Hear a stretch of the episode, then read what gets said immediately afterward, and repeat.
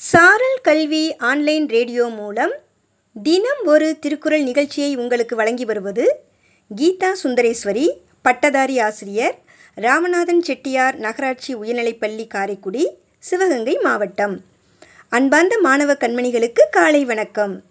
இன்று நாம் காண இருப்பது அதிகாரம் பத்தொன்பது புறம் கூறாமை. ஒருவர் இல்லாத இடத்து அவரை பற்றி இகழ்ந்து கூறாமை என்பதே இவ்வதிகாரத்தின் பொருளாகும். குறள் எண் நூற்றி எண்பத்தி ஒன்று.